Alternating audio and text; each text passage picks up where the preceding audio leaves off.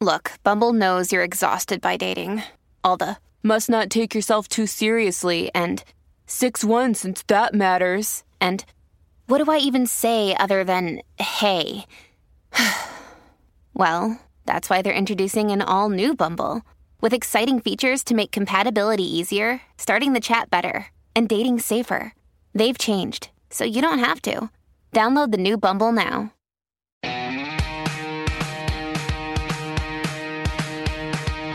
Hey everyone, welcome to Group Text. I am getting to delve isn't the right word, I think. Revel is the right word in my crazy true crime junkiness because there are no six words that can strike fear into the hearts of the most wicked criminals out there as have a seat. I'm Chris Hansen. Just like there are no four words that can send a teenager into submission, like I've called your parents. My guest today is Chris Hansen, and he is the investigator and is responsible for exposing in the ballpark of 400 men attempting to meet children online for sex. You have won 10 Emmys. This, people don't realize how important it is. Five Edward R. Murrow Awards as well as honors, oh God, this takes a deep breath, for excellence in reporting by the Overseas Press Club. His new series, True Crime Nation with Chris Hansen, wouldn't it be funny if it was True Crime Nation with someone else, um, was launched by TruBlu streaming network last month and takes viewers inside today's most compelling crime stories. Please welcome every criminal's worst nightmare, Chris Hansen. Hi, Chris. Hey, Melissa. How are you? I'm so excited. My Excellent. like fangirl junkie true crime, law and order watching, convinced I could commit the perfect crime personality. Or at least solve the perfect crime. One of the two. Well, I could do both. I could commit it and then solve it. Because in general, criminals are stupid, but that's a separate podcast. You know, if you're going to do it, wear gloves or wear two pairs in case oh, yeah. one breaks. And don't go to the bar and talk about it afterwards. Oh, well, that's a whole other level of stupidity. You know what I did last Saturday? Yeah. Anyway, don't tell anyone. Exactly. You've been doing this for four decades, most prominently with Dateline for years. But that's not how it started. How did you start? I lived about a mile and a half from where Jimmy Hoffa was last seen and presumably kidnapped in Bloomfield Township, Michigan.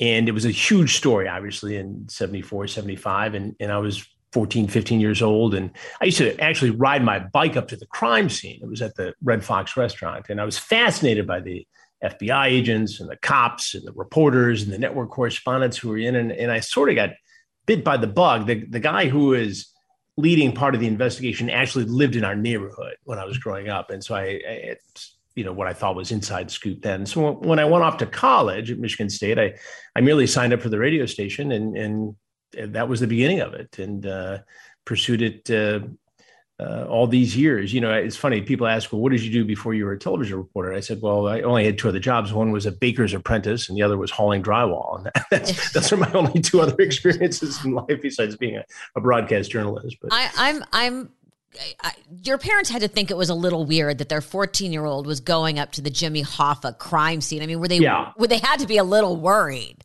Well, we didn't, you know, my mom would say, God bless her soul, in, in later years, you know, you never did that. I said, well, there, there were a lot of things, mom, I did that I never told you about. so whether or not I did it, whether or not you knew about it, were two different things. I, I would think that would be a, a little concerning. Oh, there's that yeah. Hansen boy again. I, I may not have uh, shared that right away with all my with my folks, but uh, you know, those days you had a lot of freedom. You you could go anywhere your bicycle took you. You know, it's a different time. When you moved up to like NBC, and people know how reporters sort of climb their way up through the different affiliates and, and stuff like that.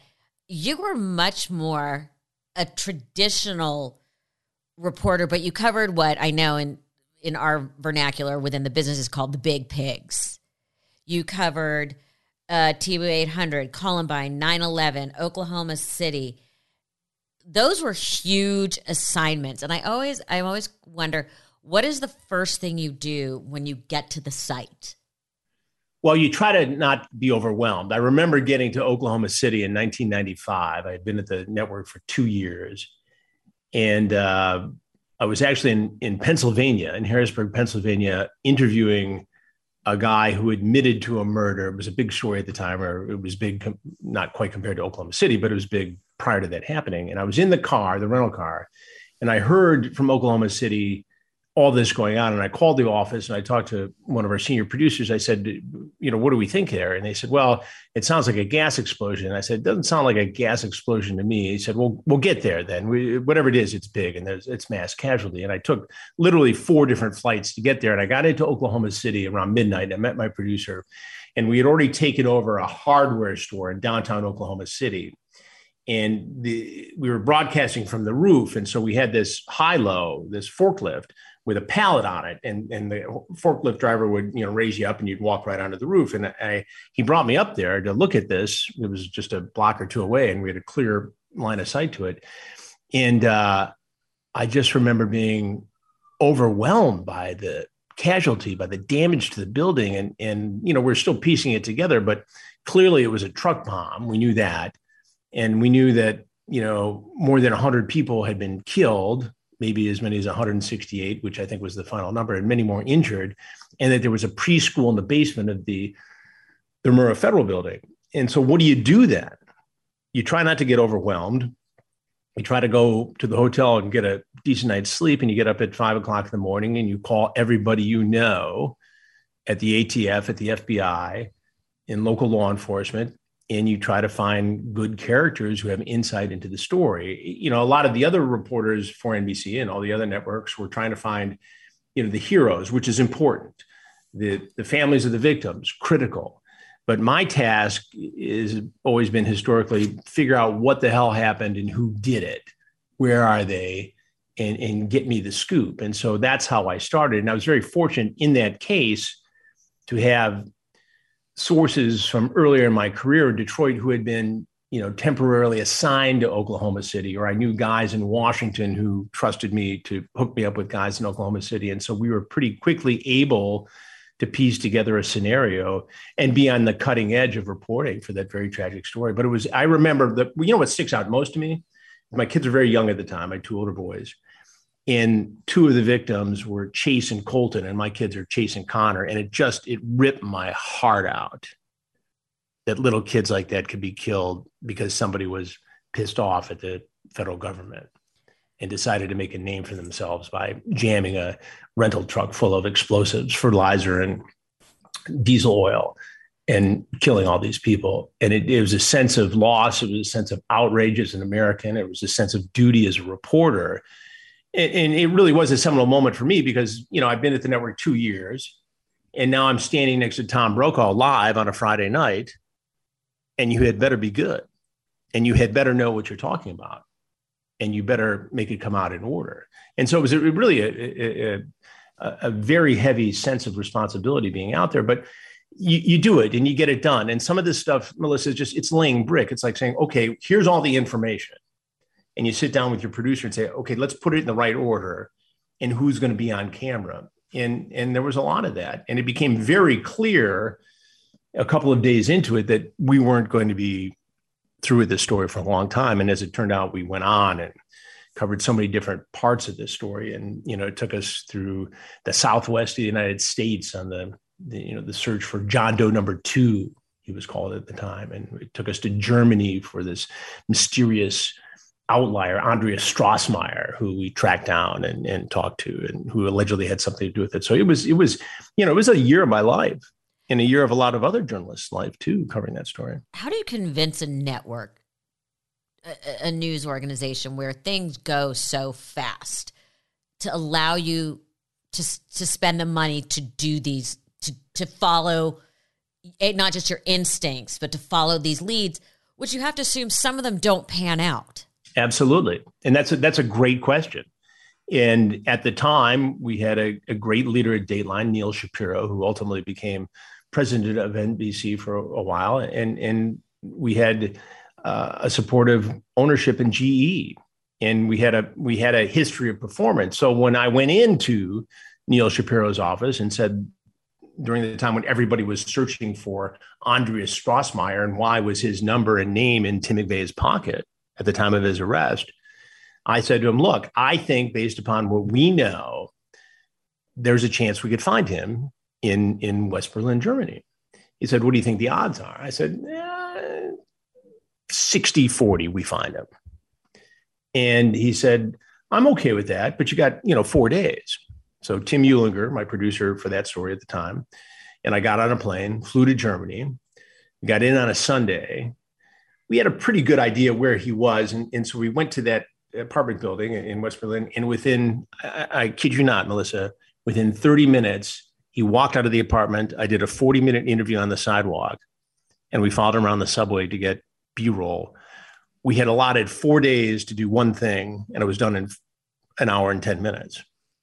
So we went what did what all good reporters do, which is find a good German place for lunch and a lot of beer and celebrated our, our find. did you, Brought it back home. When did you did, it, did it ever dawn on you that your instinct, and that's what a lot of it is, is was better than others?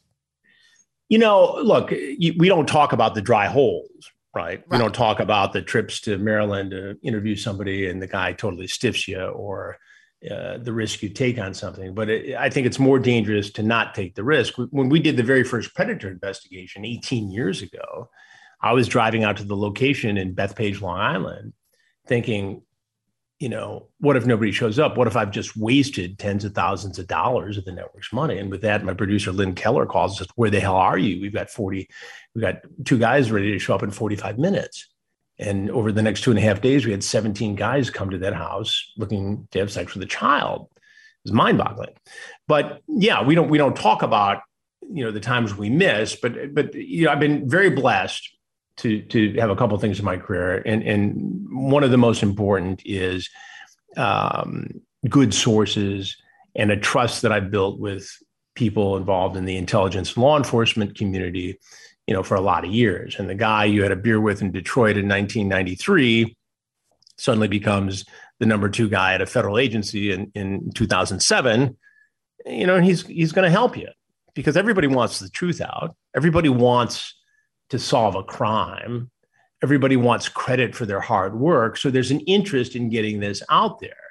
Uh, unless it's the guy you're investigating. That's yeah. a different story, and there's a little, little more challenging. But you know, I've, and I've been blessed with honestly with good mentors and bosses along the way. You know, I came from local news in Detroit and walked into NBC, never having done a long form television news magazine piece in my life and the people there, Jeff Zucker was my first boss, my first executive producer there at the time, and, and Beth O'Connell, and a lot of other people, Paul Greenberg, who said, All right, we got this guy. What are we going to do with him? And there was a, a, steep curve there to figure out how to do this kind of reporting in a way that made it compelling and gave it a narrative that people would and could follow. And, you know, some of it's luck, some of it's, you know, just hard work and, and, and, and having that competitive spirit and gene that makes you want to win. Um, and, and, you know, for whatever combination of reasons, it's what I was good at. And that's why I always had it in me to go compete. You know, I just hate to lose. And I don't mind losing in a golf game. Uh, I don't mind if somebody better than me beats me on the tennis court or can ski down a hill faster. But, um, you know, when it comes to business, that's, you know, I, I don't like to get beat. Nobody does. Um, I want to go back to to catch a predator, but as an amateur investigator myself, and it, it, it comes to did you ever find things that the actual law enforcement missed and have gone to them? And I know, again, being an amateur criminologist, like I'm watching this this uh, Idaho story, and I feel like there's things they're holding back so that they don't scare off who they're investigating. Have you been in that situation where you have to make the like where you go to the the authorities and say this is my gut and they say you can't report on this or how do you make that decision?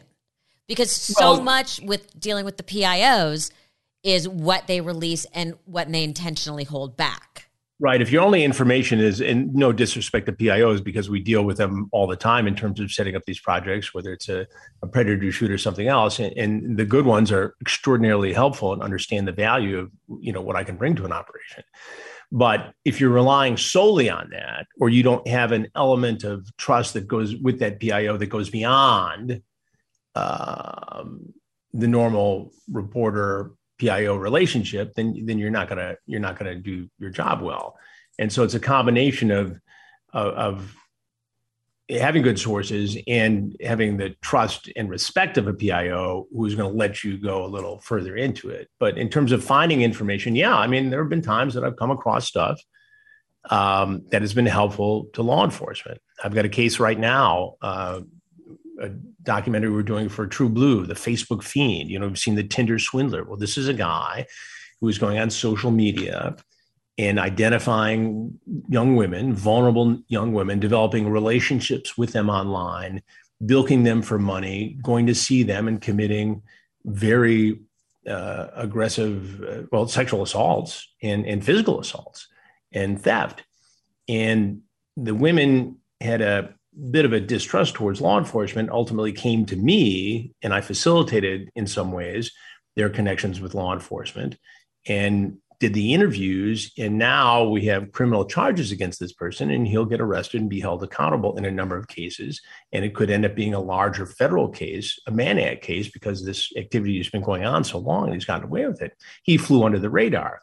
But again, that's the beauty of a, a crime streaming network that you own and control or partially own and control because those women came to me.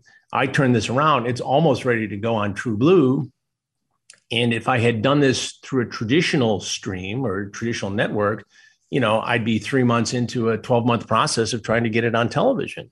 Well, you and it, it, it, takes too long. It, it, we've cut out the middleman. We, we've, we've, what we've done with TruBlu is, you know, apply the same enterprising techniques we use in reporting to the distribution of that content. And I, I just, I, to me, for a guy like me, in, you know, at my stage of the game, I think that's, that's absolutely the future of this. Well, you've you've been involved in, and that takes us back to catch a to catch a predator really fast in understanding the power of the internet, and that obviously is draws a through line to TruBlu. Long before everybody sort of caught on just how dangerous it is. How did again? How did you sell that? Like, there's this thing, and people are stalking these young women, and this is what's happening, and we catch them through setting them up oh online i mean it's it's it was a process and then convincing law enforcement to be there were a lot of moving pieces. Oh yeah. No it's it's it's a busy it's a busy shoot as you can imagine. Yeah. there's a lot going on and you, you got to have guys out back waiting to catch them and someone to bu- take them and book them well it's evolved. You know when, when i first pitched the story i didn't think it was going to become a franchise or an iconic part of you know social media I thought it was an interesting story, and I've been following it for some time. But had I pitched it, saying that you know I want to interview some parents of victims, and we have video of clickety clackety on the keyboard, uh, you know that's a, that's a three minute spot. But when I found out about uh, Perverted Justice, the online watchdog group, and we approached them to work with us, Perverted Justice at the time was. Uh, they had contributors posing as kids online, and if they were approached first by an adult, and there was a uh, sexual liaison set up, they would post their identities on their website. And that was kind of it. And some local uh, news stations had chased around and done a little bit on that. And and I thought if we could combine their ability to be decoys in chat rooms with our ability to wire a house with cameras and microphones, it could be quite compelling. And so we did it 18 years ago. And we didn't do it with law enforcement the first time because honestly, we didn't know what was going to happen.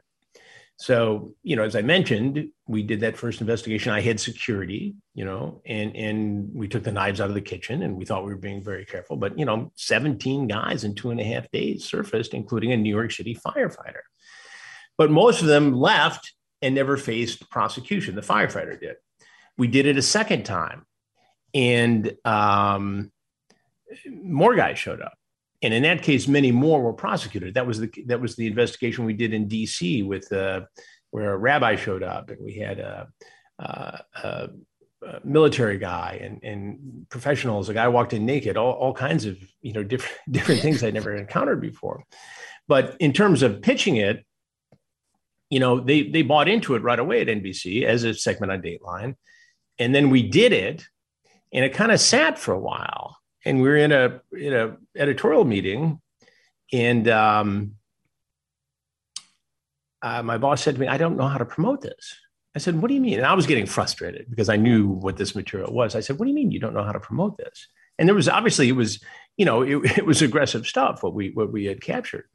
I said, here's how you promote it. There's a guy standing at your back door who wants to have sex with your daughter. Tonight, we're going to show you how to make sure he doesn't get in your house, and that happens. And I use more colorful, aggressive language than that. And the people in the room looked around aghast and said, Hansen's finally lost his mind acting like this at a meeting, but you know, a month later it was on TV and it had, you know, the predictable reaction.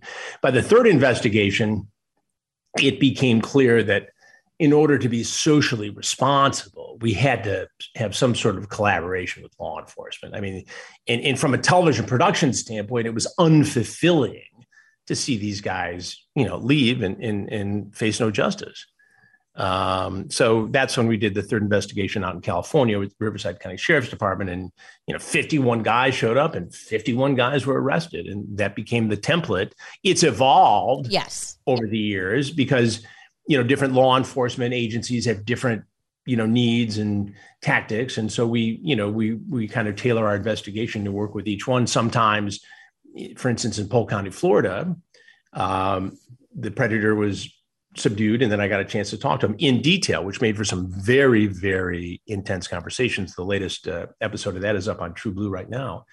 And um, it's almost like a silence of the lambs you know session where this guy cops out to me his desires and how he got to this point i mean he's got this giggle and he's obviously a fan he's seen the shows and and um, uh, you know, seen my appearances in other shows as well. And, and he just gives it all up. And it's a fascinating look. And, and still, in other cases with other law enforcement agencies, I get a chance to do what I do first and, and later there's an arrest. So, but we adapt it. It's all very compelling. It's all very important. And I think at the end of the day, it continues to raise awareness and create a dialogue that is important to keep people from becoming victims. I was say, do, were you prepared at all? Never. No. No, I'm saying for no. what it that it made you personally part of the the the, the pop culture zeitgeist. I mean, and I remember what you're saying where people were like, "You're Chris Hansen." It's like you shouldn't. You know, did anyone want to take? It was like a step before them going. Dude, can we have a selfie? And you want to say, "Oh yeah, you are in some deep shit." But yeah, no, no, that and it still happens. Melissa, we had in the most recent investigation just uh, a month and a half ago we had people in the chat room saying, "Is this a Chris Hansen deal?" and the decoy says, "Well, who's that?" You know, it's oh, he's the dude on TV who catches you know predators or guys who try to have sex with kids, and they erase it from their mind and they show up. And then not only you know years ago, when somebody would recognize me, they try to bolt. We had a guy in Fairfield, Connecticut, who actually I had met on the commuter train between Connecticut and New York City who recognized me said, Oh, Chris, no, it's not what it looks like, and ran. Now they're more likely to sit and talk because this is the part of the show where I talk to Chris Hansen. Now he may be handcuffed on the floor, whining about his back, or he may be sitting standing across the table from me or sitting across the, the kitchen counter from me. But more often than not, they actually talk to me and in great detail. And and when they say I knew who you were, I said, "Well, how did you know?" Well, I see you. Uh, I, I listened to your podcast, uh, "Predators I've Caught," and and I saw you on you know somebody else's show, and and you know Barstool or you know Melissa Rivers or whatever, and and it, it just it stuns me, but it speaks to how these guys feel that they'll never get caught. Right in the beginning, we merely had decoys in chat rooms on AOL and Yahoo, and it was a very concentrated pool of predators. Now with hundreds, if not thousands, of social media platforms to the extent that I can't even keep up with them, the activity is much more diffuse, but it is much more prevalent. The ubiquitous nature of the internet doesn't even allow us to quantify it, except for the fact that during the pandemic, the height of the pandemic, the National Center for Missing and Exploited Children will tell you that the incidence of adults inappropriately approaching children and transmitting inappropriate material to children shot up like 900%. So it's not going away.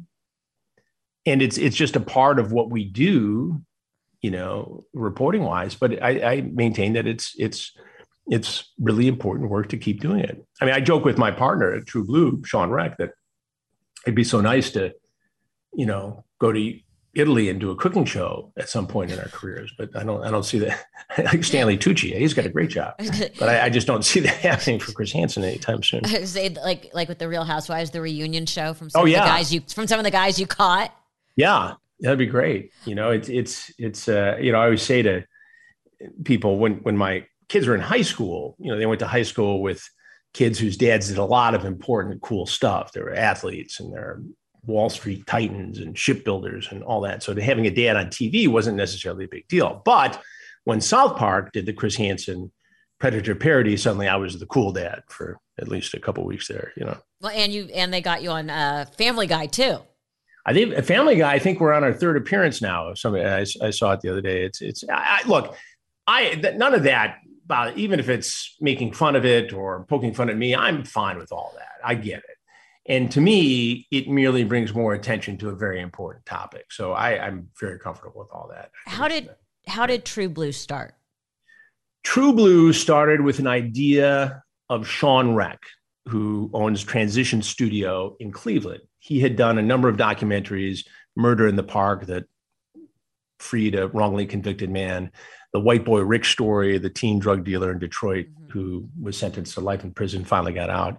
And I had covered the white boy Rick story as a reporter in Detroit, had broken elements of it. So Sean had interviewed me for that documentary. It's on Netflix now, as a matter of fact. Um, and we got talking about projects and you know being able to strike out on our own and he had done a streamer the most successful streamer you've never heard of american gospel tv which has become a giant success in its niche world. And he had the template down and he called me and said, Hey, would you come to Cleveland and, and talk about this? I said, Absolutely. And he pitched this, and it became crystal clear to me, as it has to others in, in, in my end of the business, that, that this is the way to go. I mean, Dan Abrams is doing something very similar with law and crime very successfully, more of a courtroom yeah. focus, but but and, he, and I have a lot of respect for him, and we we cross paths and have some collaborations. Um, but but it it became clear to me that that's the that that's the future of what I do, and so we launched it um, on Thanksgiving Day. You know, it's kind of a gradual rollout, but we had some new predator investigations and some other things, and then for True Crime Nation, which will premiere, I think in a, in less than a week. Also, it's a news magazine. Mm-hmm. Yeah, True Crime Nation is on TruBlu. Right. Yeah, so people go to watch TruBlu T R U B L U dot com and and uh, they can subscribe. There's an app. It's on Roku. It's every place you get a streamer. And um, you know, but we also on there have interviews uh, that will be part of stories on True Crime Nation, but we're going to put them up on True Blue. So last Friday, I'm with John Ramsey talking about the case of JonBenét on the 26th anniversary and what's happening there and why the DNA isn't being touched. We have the the hero from the Q Club shooting. We have you know people who will talk to me uh, and, and, and give me an interview that you won't see uh, very many other places, if anywhere else. And we'll get into the Idaho um, murders very soon this week or next week, and, and, and a number of other stories. So it, it's it's very engaging for me to be able to pursue not only the longer term investigative sting type of shows we do, but all the other interviews that that that I I just am fascinated by doing that we can turn around and put them on TruBlu and people have access uh, virtually immediately. And I'm not using the word serialize in a disparaging way. It also allows you in real time to almost serialize these uh, investigations, which then gives a really fascinating story arc. It forces you to tune in again next week. Oh yeah, because because you know every week you know there, there's there's more material and not just I, I mean I, and I'm not dismissing the predator investigations because that's you know a large part of what no, people I mean, that's, expect that's, out of me. That's the Chris Hansen brand. Right, right, and, and but so are these interviews. Right is I guess what I'm getting at because because I, I have a I think at least in my own mind have a way of doing these things that's unique and and and I have access that other people don't have. And you know, because I'm at CrimeCon and because I'm you know have relationships with you know law enforcement around the world, um, people will come on and talk to me. And, and you know, technology allows us, just like our conversation today, Melissa. You know, I can do that with a guy in a hospital bed who miraculously survived after being shot nine times in in the club And to hear his compelling story is quite something. And they'll pick up the phone when I call or when right. one of my producers calls. So it's it's access really, and you know that. Uh, yeah. You know, you operate the same way. It's it it is fascinating though how for those of us who have been in the media business for so many years to be able to understand the arc of where it's going and how to adapt storytelling, which is really what you do in these new forms. It, it, did it feel like a new creative challenge almost in a way? Oh, yeah. Or did it feel no, like a throwback to doing actual network TV where you've got to get the storytelling for Tom Brokaw on Wednesday, Thursday, and Friday and be able to continue the arc? Sorry, that is a very long, stupid question. No, I think you understand. No, I think you understand no, what I, I'm trying look, to ask. No, no, no, no, no. I know exactly what you're talking about. And, and the beauty of this is we don't have to make it fit into 42 minutes or 24 minutes. Or I remember doing a piece for Nightly News that was a, a piece of a larger story we did for Dateline, and it had to be 403 because otherwise it would be the longest piece ever on Nightly News, and somebody's ego was going to be out of shape. You know, we don't have that here because it doesn't matter whether the piece is 16 minutes, 18 minutes, or an hour and 18 minutes, it's streaming. Now, ultimately, for True Crime Nation, you know, we may spin off a syndicated version and that will have to follow whatever 28 minutes or 42 minutes, whatever the rule is to put ads in it. But we don't have to adhere to that. And when I get interested in something and I want to dig into it, uh, I can either go there or be hooked up remotely and, and do the interview and do the story. And we can have multiple versions of this. We can have an interview with John Ramsey that is very telling, even 26 years after this crime. And people can get the entire interview on TruBlu and see the, the entire investigative piece on True Crime Nation within TruBlu. So there, there are a lot of options here. And then we feed, you know, we've got a pretty sizable social media footprint, as you mentioned before, because of the early work with Predator going back to 2004. Um, you know we can contact a lot of people we can we can you know bring a lot of people into the tent and to me that's very fulfilling i had a you know i was talking to my 28 year old son who's the reporter for the tv station in uh, one of the stations in orlando he said i find it somewhat ironic that my 63 year old father is on the cutting edge of new media and i'm slugging it on the streets of orlando with a traditional camera i said look i said you know you talk about traditional, uh, you know, that's that's how I got started. You, you know, it all you, you figure it out. It's it's a it's a it's a fast paced changing uh, business, and uh, you know, if you've got the fire and your ability to go do it, it's it's a wonderful way to make a living, and, and it's a great way to educate people. And at the end of the day, you know, my whole philosophy on this, Melissa, is to take people on a journey of discovery where they see things they wouldn't normally see, they hear things they wouldn't normally hear, and we do it in a compelling way, getting in the minds of criminals, hearing the voice of victims. And, you know, at the end of the day, if you can do all that and make it entertaining, sometimes even humorous, mm-hmm.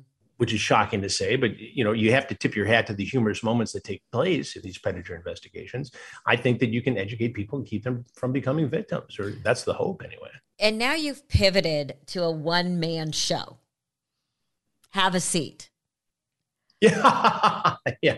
I, we haven't done that yet. That, that's that's. That you is, reminded me. I've got a lot of work to do on that. You know? glad I could. glad I could throw up that flag. I've got a rehearsal in, in a week. how then you're like, oh well, I need a bigger challenge, so I'm going to now do a one man show. And what is the one man show? Is it your history? Is there going to be a Q and A? It's a multimedia show that we're going to uh, do for three nights in Las Vegas at the South Point in a theater, and it's going to be have a seat. So it's multimedia with all kinds of you know video clips and presentations from all the investigations. There's some new stuff that people haven't seen before. It's you know uh, interactive with the audience, and it's it, it, it it's all of that. And uh, you know, I, I really never gave it much thought. I mean, I've done some public speaking, obviously, over the years, and everything from commencements to you know I do a fair amount of uh, presentations and speeches when there different child advocacy organizations have fundraising events, NCMEC, all you know all those. Uh, so I'm, I'm, pretty comfortable doing it, but but we were approached to do this, and it seemed to me, you know, that it might be fun and and and uh, intellectually engaging for both me and the audience to do it. You know, Anderson and Andy did it, and, and I thought that that was very cool to do. And, and you know, you've done a fair amount of this, and you've watched your your mom do it, and, and I, we'll give it a try. And if it ends up being a three night run in Las Vegas, that's great. If it ends up being something that we take on the road, you know, ten or twelve times a year, I think I think it'd be a lot of fun. Um, so we'll see, but we're we're working hard on it, and I've got a rehearsal. I think uh, week from a week from today. Gosh, I better better get going on. That. I was say, glad I could remind you. How do you not take your work home? Well, it's interesting because it's it's sort of a full time job, you know, and you know, I used to try to compartmentalize and say, okay, this is the time when you know when the kids are young and, and you know focus on that and shut it down. And now it's kind of just like this running stream. It, it's changed and it sort of parallels, you know, social media, which constantly goes and you can you can mute it for a little bit or do that but i'll I, i'm pretty good at saying okay this goes over here in my workspace and now i'm going to go ski down a hill or now i'm going to go out to dinner with gabrielle or now you know one of the kids has an event or you know my one of the my sons is getting married in april and we're going to focus on that now. And I, I haven't always done it in the best way. I probably always haven't handled it you know the best i could but I, am at a stage in life now where, where I think I've got it pretty much figured out. You know, I'm, I'm, I'm, I'm comfortable with it all. Um, I don't hide from it. I, you know, it, it's, it's, it's what I do. It's part of my identity. I've accepted the, the, the mantle social media iconic status of it. And, and, and, and I'm, I'm just at a very comfortable stage in life. And so it doesn't, it, I don't get rattled by it you know, I, I, can make fun of it. I can know when to not talk about it. I think for the most part, and not being inappropriate, and and I know when to when to share it when people are curious about it. So, and I've got an I've got multiple levels of of uh, uh, multiple platforms as outlets. So I, I, feel fulfilled that I that I share it and get it out of my system. So if I want to chill and watch Yellowstone and um, um, Tulsa King, I can I can turn it off and enjoy stuff like that. Uh, I would be remiss if I did not ask because you made some not so great headlines uh, in the past few years. How did it feel to be on the other side of the lens? Because that had to be a, a little disconcerting. I know it's been disconcerting for me when yeah, I'm well, on know, the other side. Right. And, and, and as you know, so much of it gets blown out of proportion. You can have a, a minor business issue right. that was created by somebody, not you, but you had to fix it, but you fix it. And there's a, I suppose in some of the tabloid parts of our world, there's a certain amount of, oh yeah, he's going after these guys and, and now he had an issue. And, and you know, that's, that's part of playing it in the big leagues, you know, and, and you, you try to live your life at a level where you know you don't get picked at, and and I figured that out too. Um, it's hard. it's a, you're, it's, you, but you're held. It's easier for me, you know, at, at at 63 than it was at 43. You know, because you you just you know it, and you you know you know that everybody's watching. And all right, that's fine. That's that's part of the price I pay for doing what I do. That's part of the price I pay for being out there and, and being a public figure. And, and you are held to a different standard. And so you know, when you get your arms around that and you realize that you, are really not allowed to make a mistake in your personal life and, and you, you make sure you surround yourself with people who are going to, you know, make sure that doesn't happen. And you choose very wisely, or you become very wise about choosing who's around you and who is using your name, brand, and image. One and hundred. You can get clipped for something unfairly, and people can write and do and say things about you that aren't true based upon a little colorful smidgen someplace and and and that'll happen. So yeah it was a lesson i could have done without it but it makes you better smarter and and uh, and and wiser about your choices and certainly about who you have in your inner circle. Oh 100% i actually at one point found that a friend was uh telling stories.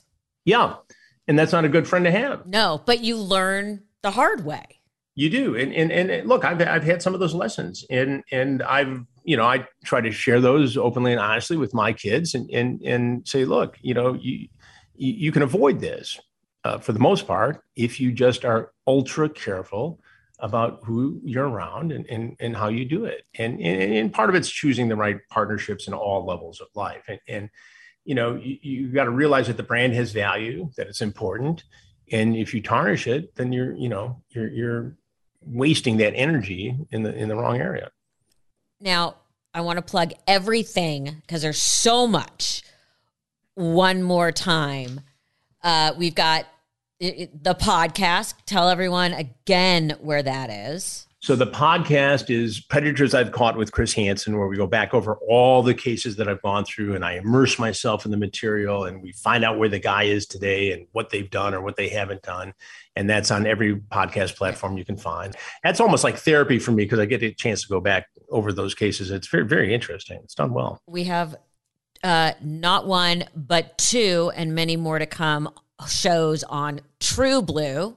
Correct. Which and is a lot of really in-depth document. I mean, good, interesting crime-related documentaries uh, in the works. I mean, shot ready to just be in editing right now. That'll come out on TruBlu, including the Facebook fiend and this Tracy Houdsana con woman story. She victimized all kinds of people, including Jemana Kid out in L.A. And that and, reminds uh, me of a question I wanted to ask. Yes. How does it feel being on the pseudo executive side, getting to decide what stories are going to be told.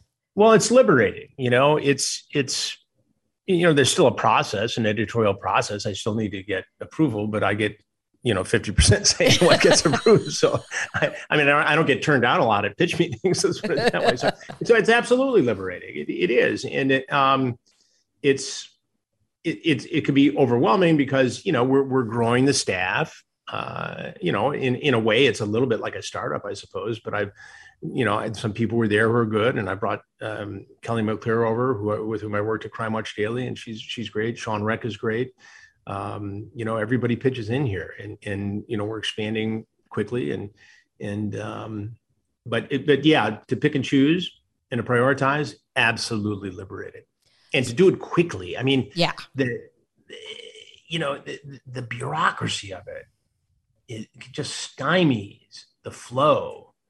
Uh, and I had this conversation with Dan Abrams and, and his people, and they, they, just they you know they're doing the same thing over there as I mentioned, in quickly turning these things around and and giving people directly, you know, the the content that they want. It's it is truly a gift, honestly. Oh yeah, and and nothing kills creativity like spending too long in the development oh, process. You, you mind numbing. I mean, you know, I mean, I, I, don't have to explain it; you get it. But it just it's, it's it's this is great. I mean, it's it's exactly what I should be doing, and uh, doing the way we're doing it, and in the in the in the time frame that we're doing it. It's, and how can we find TruBlu? True Blue, you can go to watchtrublu.com for all the details, T R U B L U, and it'll show you how to subscribe. There's an app, it's on Roku, it's, you know, any place that you get any other streaming service. And it's it's up, it's out there you can get it. And the thing I'm personally most excited about is your one man show in Vegas. Have well, a, guess what? I'll comp you. Thank you. House seats. Have a seat. Now, Absolutely. is there most importantly, is there going to be swag with that? Can we buy a have a seat? I'm Chris Hansen oh, yeah. t-shirt? Yeah. I'll send you something. I need that. Yeah. Well, I'm glad Chris Hansen, I am so excited to have talked to you. I am obviously a super fan and you are beyond fascinating. Thank you well, so much. Thank you for having me and a pleasure and love to love to come back anytime. A Hurrdat Media Production.